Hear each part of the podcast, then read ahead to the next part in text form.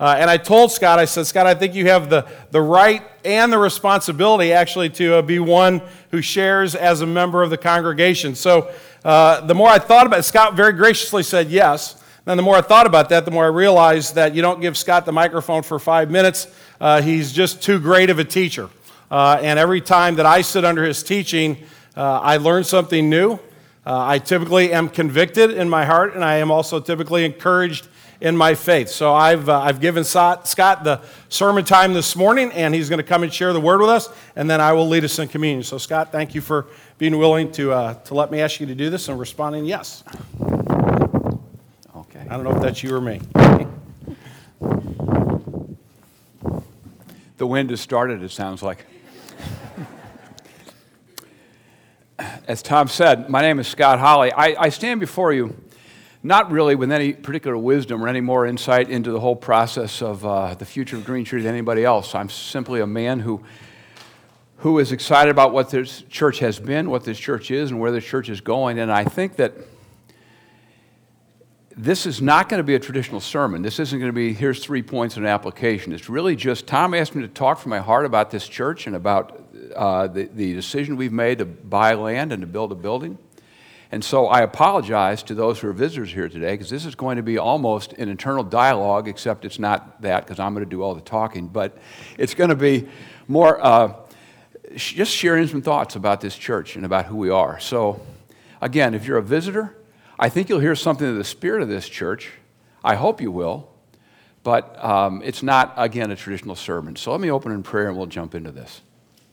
Father, we're grateful for Green Tree Community Church. We're grateful for the people you've brought here for the people who serve this church faithfully, staff members, obviously, the pastoral staff, but more than that, just the people who sit in these chairs every Sunday, people who care about this church, people who are committed to its ministry, people who volunteer, serve hours and hours and hours, who go out in this community in all kinds of ways to communicate the message of Jesus Christ, and we thank you for them because that's what this church is about. It's about honoring you, serving you, making you known.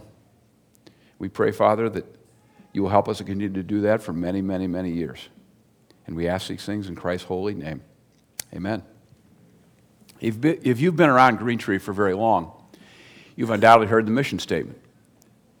Tom talks about it fairly frequently. He quotes from it or parts from it pretty often. If you go to our website, it's there. You'll hear people mention it. It's on signage around the building sometimes. But for the record, I want to read it just so we all know what the mission statement is. This is it to know Jesus Christ, to serve him in joyful obedience, and make him known by growing disciples, planting churches, and renewing communities. Now, when we talk about the mission statement, usually what we talk about are the last three phrases the growing disciples, planting churches, renewing communities part, because that identifies our priorities, that tells us what we do. But the part of the mission statement that has always resonated most with me, the part that I get most excited about, is the part that talks about serving in joyful obedience. Because I think the word joyful sets a tone that I think is, is true to the DNA of this church. If there's one thing that Tom Ricks does faithfully week after week after week, it's to talk about the grace of God and extending His mercy to us. And if we don't understand the enormity of grace, if we don't understand the enormity of what it is that God has done on our behalf, then that's really very sad. If we think Christianity is about grimly marching forward in obedience, with our eyes fixed rigidly on a target because we have to do it. We've missed the point. Christianity ought to be a march of joy. It ought to be a march of humility, a march of faithfulness, a march of love because of what God has done on our behalf. That's the life of a Christian. And I think that's what Tom has preached. I think that's the tone that he has tried to set, and I think that's what the mission statement is saying. Because of God's goodness to us, and by us, whether we're talking about us as a church body or whether us as individuals, we ought to live with gratitude, we ought to live with humility, we ought to live with love, we ought to live with joy. It's a privilege to be forgiven. We just sang a song that talked about drowning in the ocean of God's grace, and that's a great metaphor. His grace is so deep that we're forgiven. We're God's children. We stand before Him forgiven. And that's unbelievable. That's an unbelievable gift given to us. If we don't understand that, we've missed the whole point of being a Christian. And so I hope that whatever we do as a church, whatever we do as, as individuals, as believers in Jesus Christ that we bring that spirit to the table. So, today Tom's asked me to address the whole issue of the future of this church and the idea of buying property and moving. We've, we've worshiped in the Bulldog Cafe for many years, and this has been a wonderful place for us to worship. It has been a blessing to us, given to us, not given, we paid for it, but given to us by the Kirkwood School District, and our relationship with the Kirkwood School District has been terrific. Our, relationship with the administration and staff of the school has been terrific, and we are genuinely grateful for the opportunities that have been given to us in this place. But it's time, we think, and when I say we, I mean this congregation and the leaders and the staff of this church think to move on. God has always been faithful to us. He's always carried us through our mistakes, our miscommunications, our lack of faith, our failure to do what He wants us to do. He has always been faithful to us. One of the early working mottos of this church, when we were just getting started, was We may be idiots, but we're God's idiots. I really like that motto because I think it says it all. We don't really know what we're doing. We never know what the future what the future holds. We don't know what's going to happen, but we do know that God has always been faithful to this church. That's where we find our comfort. We're not going to do everything right. We're not going to answer every question that people have about the future of this church. People have, have a right to, and do in fact have, different opinions about what we should do. That's okay. That's the way it should be, because questions sharpen thinking. And we need to hear from everybody. But we're not going to make everybody happy. That just is never going to happen. But if I know Tom Ricks, and I do, and if I know the elders of this church, and I do, I know that they are going to move ahead prayerfully and carefully and thoughtfully, prudently, always seeking God's wisdom, always trying to do what God would have us do. Now, I've been an elder for a long time. I'm not currently serving on this session. And I've heard a lot of wisdom from the elders in this church. But the wisest thing I ever heard anybody say, the one statement that one of the elders made that has stuck with me more than any other was a statement that Tom Werner made about four years ago when he said that he felt it was the obligation of the first generation of leaders at Green Tree Community Church to address two priorities. The first priority was this that it's important that we begin to prepare for the transition of leadership from the first generation of elders and deacons to the next generation. And that's begun, that's happening. There were six original elders at Green Tree Community Church. Of those six, only one is currently serving on this session, Tom Werner. The session is now sprinkled with a bunch of men who are older, in their 50s and 60s. It's also, but there are a number of men who are much younger, men in their 30s and 40s. That is as it should be. It's important that we hear from both the gray hairs and the younger guys, the ones who will be in positions of leadership for years to come. And that, that balance between those generations is really important. It's important that both have, part, have a voice in the conversation. That's all well and good. The second priority that Tom articulated was this. He said it's important that the first generation of Green Tree Community Church, and he wasn't just talking about the staff or the elders, he was talking about all of us, all of us, ensure that Green Tree will be a presence in this community for years to come. That we won't just be a church that rises for a few years, flourishes, and then dies.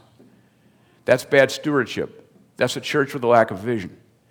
We need to take steps to make sure that we can sink roots deeply in this community and be the kind of church we've always prayed about being and hoped that we would be.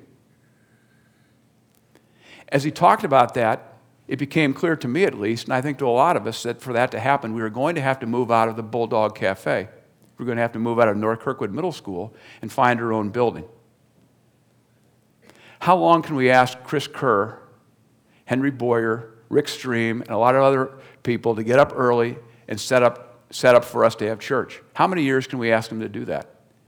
How many years can we ask Fred Rolfing to pack up his drums and bring him to church and then take him home at the end of the week, at the end of the day? How often we ask our Sunday school teachers not just to plan lessons and to teach our kids and to attend meetings, but to get here early to set up and to stay here late to, to set the room back up for the teachers will be in their classrooms on Monday morning.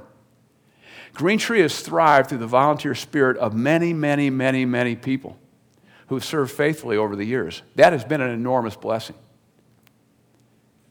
We need to continue that spirit of volunteerism. But there's a point, you, you, you reach a point where we say, how much can we continue to ask them to serve in that way?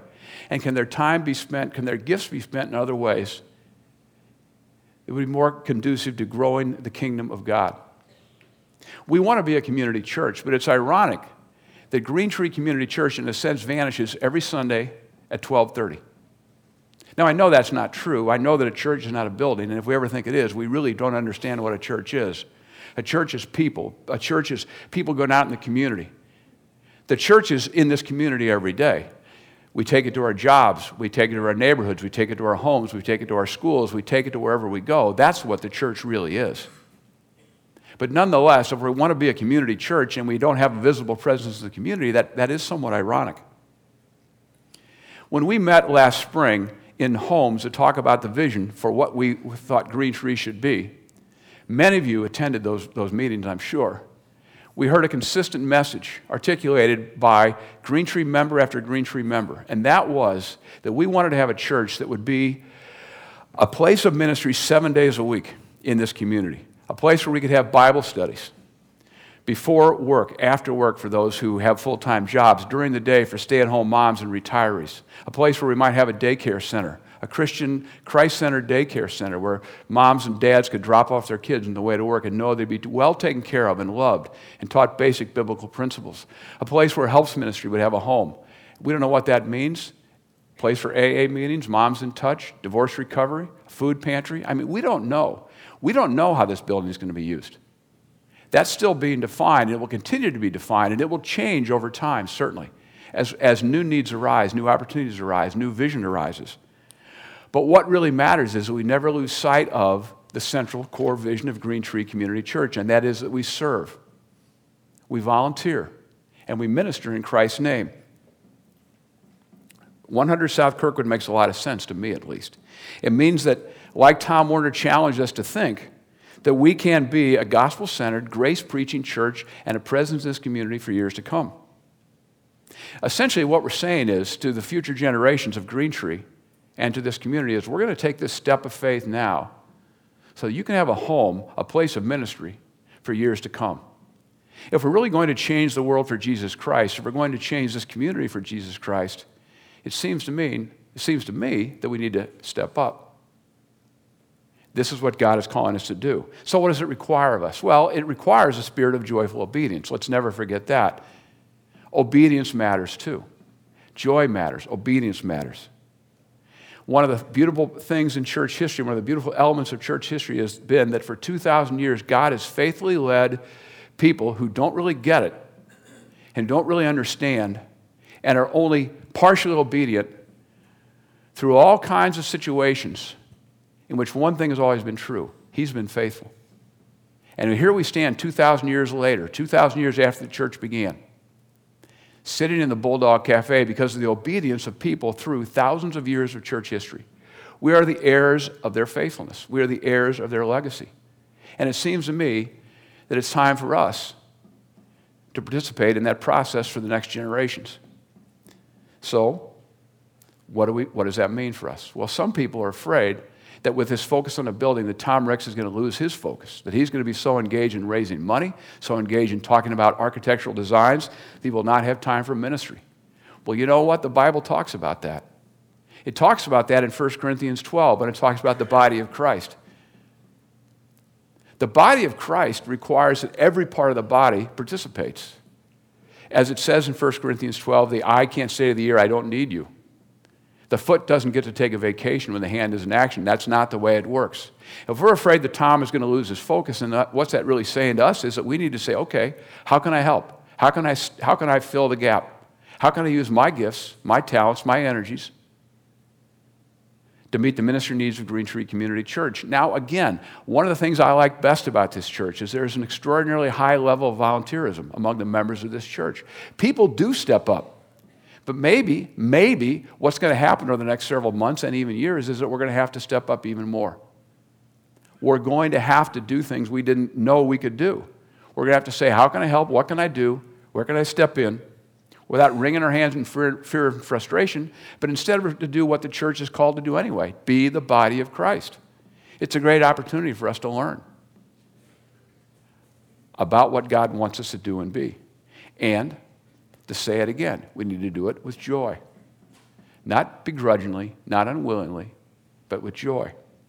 And it's time to ask another question. That question is how much can I give? How much can I give? So the money is raised, and that Tom can go on to other things. He can do those things which he does best.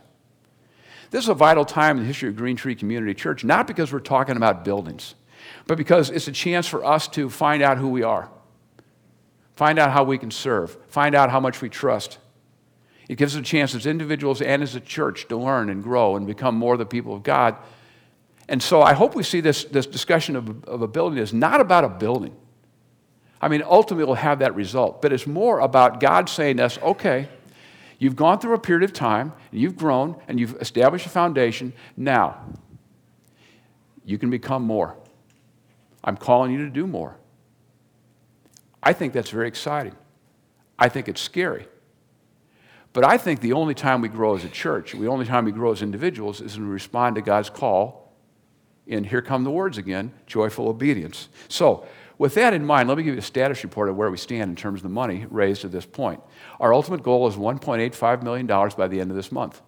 Now, I want to be clear that's not pledges, that is cash in hand. We need to go to the closing, the, the real estate closing, on, is it November 26th? November 26th with $1.85 million cash in hand. Push our chips across the table and say, here you go. To, this, to date, we've raised about, just about $1.2 million. That's our number, which is tremendous. Now, our annual budget is about $1.85 million.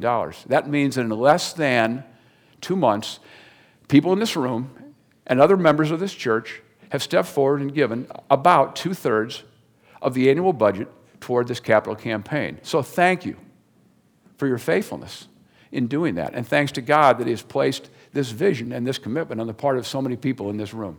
That's a tremendous statement of faithfulness on your part, and we are very, very grateful.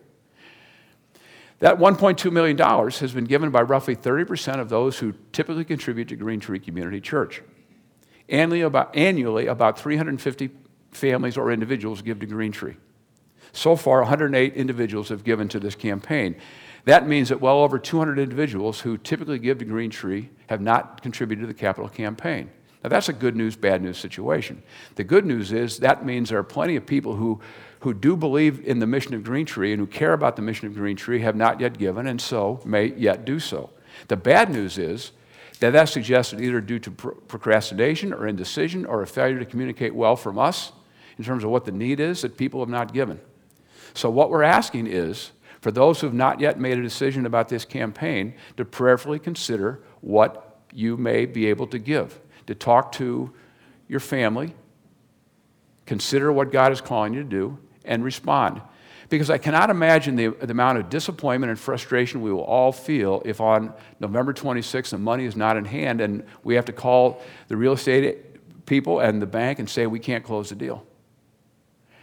I think that will be a very, very sad day in the history of this church. The disappointment, the frustration will be extraordinarily high. So please, if you have questions about this campaign, about the need, about the vision, Talk to an elder, talk to a staff member, but please don't sit quietly and wonder. Because again, the deadline looms and we can't walk away from it. Now, no one likes to talk about money. It makes everybody uncomfortable. We all get a little defensive. We all know the abuses that churches have committed uh, about money. I get that. I know that. But we can't dodge this truth. God calls us to give sacrificially to his work. Not because he needs the money, but because our giving is an expression of our faithfulness, our understanding of who he is, of our priorities, and of our heart. If we understand that money really isn't ours in the first place, it's really on loan from God. And if we realize the enormity of what he has done, if we realize the power of the cross and the depth of the grace that has been extended us, then it seems to me that our response ought to be to say to God, Thank you. Thank you for what you've done and we ought to serve in joyful obedience. Now, some people in this church can give a lot of money, and that's terrific. And some people are saying, well, I, don't, I, don't, I can't really give very much. I don't have much money. Well, you know, God does not care about the size of the check. This is not an exercise in raising money. This is an exercise in the heart. Do we trust God? Do we believe in God? God cares far more about the spirit of our heart than he does about the size of a check. And so we're asking people to contribute Partly because, yes, we need the money. I'm not going to lie to you about that, but also because it really is a chance for us to, to, have a, to wrestle with God about an issue that's really important. To say, God, what are you saying to me about the way I deal with money? And what are you saying to me about this particular situation? Now, some people may have already made a decision not to give. Okay, that's fine. And some people might say, I haven't made a decision yet, but I'm not sure what to do. Well, Tom might not like me saying this. He really might. I, I didn't say I was tell him I was going to say this. But I really hope that if, that if you have doubts about this and don't think it's a good idea, that you don't give. I hope you don't. I hope that every single person who contributes to this campaign does so with excitement, does so with a sense of appreciation to God for what He's done. I really hope that the words of 2 Corinthians 9 7 motivate what we do. Let everyone give as his heart tells him, for God loves the man who gives cheerfully. I hope that's the spirit in which we give, that we serve in joyful obedience. And again, if you feel like, I, I don't know about this, I don't think it's a good idea, okay, fine. We want people who believe in the, in the vision of this to give to it. So please, again, prayerfully consider what you might do, and please let us know quickly. When I was a kid, I couldn't wait for Christmas. I could not wait for Christmas. You know what that was like when you spend the night before Christmas? You couldn't go to sleep. You'd lie there in bed and wait for Santa's reindeer to clomp around the roof. But then you reach a point where it's not like that anymore. And as an adult, I really don't care about getting Christmas presents very much. I mean, it's nice and I appreciate them, but I don't really, you know, I, I don't really need much. And it's nice and thoughtful that people in my family give me gifts. But at the end of the day, okay. What I do like, though, is giving gifts. I really like giving gifts to my wife, especially. Now, I got to confess, when I talk about giving gifts, that's, that's really a misnomer. I don't give gifts. My wife buys all the gifts. I buy a gift for my wife, okay? I, I can't, I don't want to lie. My, my wife will be in second service and she'll look at me like, yeah, big boy, shut up. So, but I really do like giving presents to my wife. And the reason I like giving presents to my wife is, it's really simple. I love her. I love my wife.